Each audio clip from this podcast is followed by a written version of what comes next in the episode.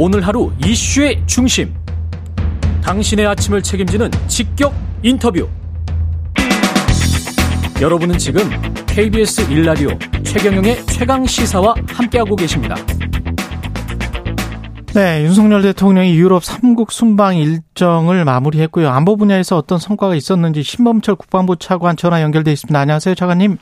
예, 안녕하세요. 예, 지금 저 어떤 지역은 군병력이 투입이 됐죠? 예, 그렇습니다. 예, 어떤 구조 활동을 구체적으로 좀 소개해 주실 게 있나요? 예, 뭐 결국 군에서 이 수색 활동하고 피해 복구를 위해서 우리 장병 어제도 뭐 5,600여 명하고 장비 예. 100여 대를 투입했고요. 예. 지난 주말과 그 휴일 동안 계속해서 5개 광역 시도에 15개 시군에 우리 병력과 음. 장비를 지원했습니다. 예.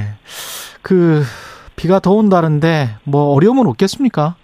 아, 뭐 계속해서 저희도 이거를 갖다가 대비해야죠. 뭐 음. 그래서 기상 특보에 따라서 일단 예. 부대 운영을 탄력적으로 조정해서 어, 뭐 이렇게 대, 대민 지원을 적극적으로 하자. 동시에 뭐 또 우리 장병들의 안전도 저희 그렇죠. 국방부는 계속해서 고려를 해야 되기 때문에 이런 장병들의 안전을 확보한 가운데 국민 구조와 수색, 뭐 긴급 복구 이런 것을 갖다가 아, 최선을 다하려고 합니다. 예, 고생하는 군 장병들께 감사의 말씀 전하면서요. 해외 순방 이슈로 좀 넘어가 보겠습니다. 폴란드 네. 14년 만에 대통령이 방문을 한 건데 국방부에서 주목하고 있는 성과는 역시 방산 수출 뭐 이런 걸까요?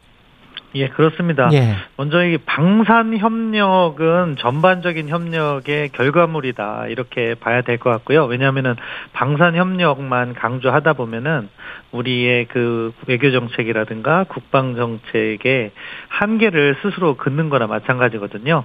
아 그래서 저희가 포괄적 어, 전략적 뭐 동반자라든가 이런 관계를 심화시켜 나간 가운데 방산 협력을 해 나간다 하는 원칙을 가지고 있고 네. 방산 협력과 관련해서는 폴란드가 사실은 우리 유럽 진출의 교두보라고 생각해요. 왜냐하면은 과거 방산 협력을 보면은 저희가 뭐 동남아라든가 중동 지역에 집중되어 있었는데 아, 폴란드를 통해서 유럽에 본격적으로 진출할 수가 있고 이것을 통해서 사실 우리가 방산 협력의 규모를 아, 대폭 확대할 수가 있거든요. 그런 측면에서 아, 이번 대통령께서 폴란드를 방문해서 방산 협력의 새로운 모멘텀을 만들고 현지 생산이나 금융 지원 등 그런 실무 차원의 협력이 이어진다면은 우리 방산이 계속해서 성장할 수 있는 기반을 만들 수 있다 이렇게 생각합니다. 지금 저 폴란드로 방산 수출할 때 그 차관 형식인가요? 네, 네. 아, 그러면 이게 그 무상은 아닐 거고 어떻게 되는 겁니까? 조건 같은 게 어. 혹시 그러니까 뭐 지금 1차 수출 규모가 예. 124억 불인데 예. 그 중에 상당 부분 저희가 아뭐 어, 금융기관에서 음. 이렇게 대여를 하는 거죠. 그런데 그것을 대여한다 하더라도 그것이 예. 바로 우리 방산 기업에 입금이 되기 때문에 뭐 이렇게 순환 구조는 있는 것이고 아. 폴란드의 뭐 경제 상황을 보고 하면은 잠재적 예. 성장 가능성이 크기 때문에 아 우리가 뭐 금융 지원을 해가면서 방산 수출을 하는 그런 방식을 택하고 있어요. 예, 폴란드 정부가 우리 금융기관으로부터 돈을 빌려서 그걸로 네. 우리 이제 어, 방산업체, 수출업체에게 무기 대금을 지급하는 그런 방식인 거군요. 그리고 네, 이제 나중에 이제 우리 금융기관에게 예. 뭐 돈을 갚겠죠. 폴란드 정부에서. 네, 그렇습니다. 예. 네. 그런 방식. 그리고 우크라이나 깜짝 방문 일정도 있었는데 이건 어떤 의미일까요? 어, 우크라이나 방문 문제는 사실은 뭐 이제 더 전략적인 차원이 있고 네. 한편으로는 우리가 국제 사회의 일원으로서 책임을 다하겠다는 모습을 보여주는 우리의 가치 외교적인 측면이 있다고 봅니다. 예. 그리고 또 다른 한편은 그런 것과 연계해서 뭐 실리적 측면을 말씀드린다면은 결국 우크라이나 재건 사업에 우리가 진출할 수 있는 기반을 확고히 다지기 위해서 방문하셨다 이렇게 말씀드리고 싶네요. 예. 근데 그 국방부에서는 어떻게 생각하실지 모르겠습니다. 외교적으로 봤을 때는 생즉사 사즉생 같은 경우는 차관님께서도 읽으셨겠습니다만 난중일기에 나오는 내용인데 이게 우크라이나 에 아니 가령 뭐 탈영한 뭐 군인 뭐 그때 당시에 병사를 어 뭐 그 칼로 벤달지 이순신 장군이 그 정도로 어 외군과 이제 싸우는 그런 거를 강조할 때 쓰는 말이잖아요, 이게. 근데 우크라이나 전쟁과 이게 그 정도 강도입니까?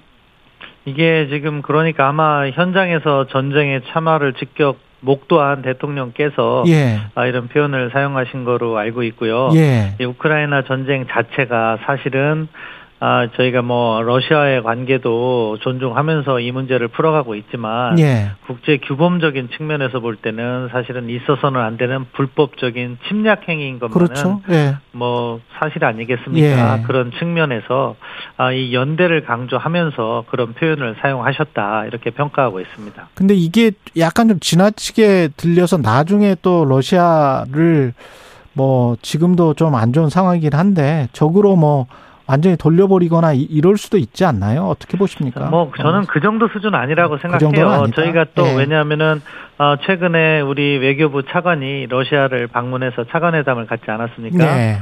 그런 식으로 러시아도 뭐 이 문제에 임하는 한국의 입장을 잘 알고 있고 뭐 그런 부분에 있어서 어, 서로 공유하는 부분은 있다고 생각해요. 그러니까 차관을 어, 차관회담을 허락한 거죠. 그런 부분에 있어서 우리가 양측에 뭐 그러니까 우크라이나를 도우면서도 한러 관계를 최소한 유지해 나가는 그런 수준에서 관리가 되고 있다. 그렇게 음. 보고 있습니다. 그리고 이게 개별 맞춤형 파트너십이 담긴 IPTT를 체결했다고 하는데 이게 뭔지 저도 잘 모르겠더라고요. 아, 예, 그거는 예. 나토하고 한 거예요. 나토하고 원래 이번에 예. 이제 나토 다자 정상회담에 정상회담에 대통령께서 예. 방문을 하신 거고요. 예. 과거에 이제 한국과 나토의 협력은 뭐 2012년에 개별 파트너십 협력 프로그램이라고 그래서 뭐 한 7개 분야에서 협력을 해 나가자 하는 합의가 있었는데 그걸 갖다가 이제 최고 수준으로 이것은 뭐 개별 맞춤형 파트너십 프로그램이라고 그래서 individually tailored partnership 프로그램인데 음. 나토와 체결할 수 있는 거의 최상위급 협력 프로그램이라고 하더라고요. 예. 그리고 어, 이제 세부 분야도 과거 7개에서 11개 분야로 이렇게 넓혀가면서 나토하고의 협력도 어, 강화해 나간 거죠. 사실 뭐 요즘 국제사회를 보면 우크라이나 전쟁이 한반도 상황에도 영향을 미치잖아요. 네. 이렇게 불가분의 국제 안보 상황과 관련해서 나토하고 협력을 강화하면서 우리의 안보의 지평도 확대하고 네. 또더 튼튼히 하는데 기여하기 위해서 이번에 나토를 다시 한번 방문하셔서 어, 이러한 ITPP 그 합의도 하고 오신 걸로 알고 있습니다. 예, 예. 네. 그 전문가들 일부 전문가들은 혹시 이게 대서양과 태평양 이렇게 만난다 이런 이야기도 하셨기 때문에 중국을 적으로 해서 우리가 원치 않는 전쟁에 끌려 들어갈 수도 있지 않느냐 이런 것도 좀 걱정을 하는 분들이 있더라고요.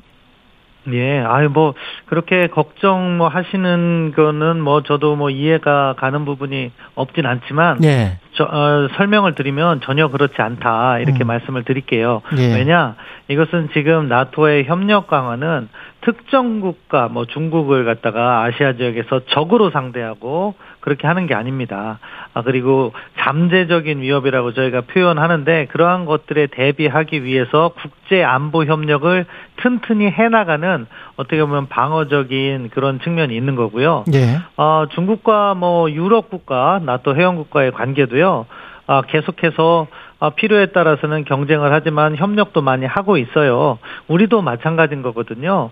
그렇기 때문에 뭐 그러한 뭐 중국과의 과도한 뭐 군사적 긴장이나 이런 걸 염려하실 수준은 아니라고 생각하고 음. 다만 아, 우리가 한반도 평화 또는 나아가서 지역이나 국제사회 평화에 있어서 어떠한 원칙 그러니까 뭐 어, 힘으로 현상을 변경하지 않는다거나 항행의 자유라든가 우리가 추구하는 가치를 지키기 위한 안보적 기반을 튼튼히 하는 것이다. 음. 그런 차원에서 이해를 네. 해주시면 좋을 것 같습니다. 그리고 오늘 오늘 NCG 회의가 있죠. 핵 관련한 회의가 있죠. 아, 예, 그렇습니다. 예. 예. 근데 이제 최근에 또 북한이 ICBM을 발사를 했잖아요. 네, 네, 네. 이게 이제 결국은 NCG도 하고 뭐 이러는 게 전쟁 억제와 도발 억제를 위한 건데 그게 지금 잘 되고 있는 겁니까? 북한은 그것과 상관없이 그냥 막 본인들 하고 싶은 대로 행동하는 것 같기도 하고 그랬어요. 그렇죠. 사실 이게 뭐 정상적인 네. 남북 관계라든가 그런 것들이 이어진다면 북한이 진정성을 가지고 대화를 복귀해서 예. 한반도 비핵화라든가 상호 군사적 긴장 완화를 논의해야 되는 거죠. 예. 그런데 뭐 아, 최근 들어 북한의 행보를 보면 그런 것보다는 자신들이 핵 개발을 해서 핵 능력을 음. 확실히 가지고 한국을 압박하면서 한반도에 있어서의 주도권을 확보하는 것이 더 낫다는 판단을 하고 있는 것 같아요. 음. 그래서 계속해서 미사일 실험과 아, 이러한 ICBM 실험을 포함해서 그런 실험을 강화하고 있는 거죠. 이런 상황에서 우리는 그러한 위협에 대응하기 위한 억제 태세를 갖다가 구축해야 되는 것이고 기본적으로 첨단 재래식 전력을 우리가 보유하고 있기 때문에 예. 가장 시급한 것이 북한의 핵 능력을 억제하는 것이고 예. 이러한 핵 능력은 사실 우리가 핵무기를 가지고 있으면 좋겠지만 그렇지 않잖아요. 예. 그런 것은 결국 미국과의 확장 억제 협력을 통해서 우리가 북한의 핵 위협을 억제하는 힘을 갖는 것이고 그렇다면 우리도 이러한 기회에 확장 억제를 강화해야 된다. 어. 그래서 바로 말씀하신 그 NCG는 예. 미국과의 그 확장 억제, 핵 위협의 억제, 핵 위협 억제를 하는 협력을 강화하기 위해서 지난 4월 달에 대통령께서 방미하셨을 때 워싱턴 선언에서 이것을 합의한 것이고요. 그래서 이제 오늘 그 첫 회의를 출범시킵니다. 이 예. NCG를 통해서 결국 핵 운용 관련해서 양국의 논의를 확장시키고 그 다음에 정보 공유라든가 공동 기획 그리고 공동 연습 이런 것 같이 확장 억제, 특히 핵 억제 부분을 갖다가 어떻게 실효적으로 할 것인가는 군사적인 측면까지 좀 깊게 파고자 하는 것이 NCG예요. 예, 과거에는 저희가 선언적인 측면 말로써 예. 주로 핵 억제를 해왔다면 예. 이제 군사적인 측면까지 이것을 확장해 나가고 있는 단계다 예. 이렇게 말씀드릴 수 있겠습니다. 신범철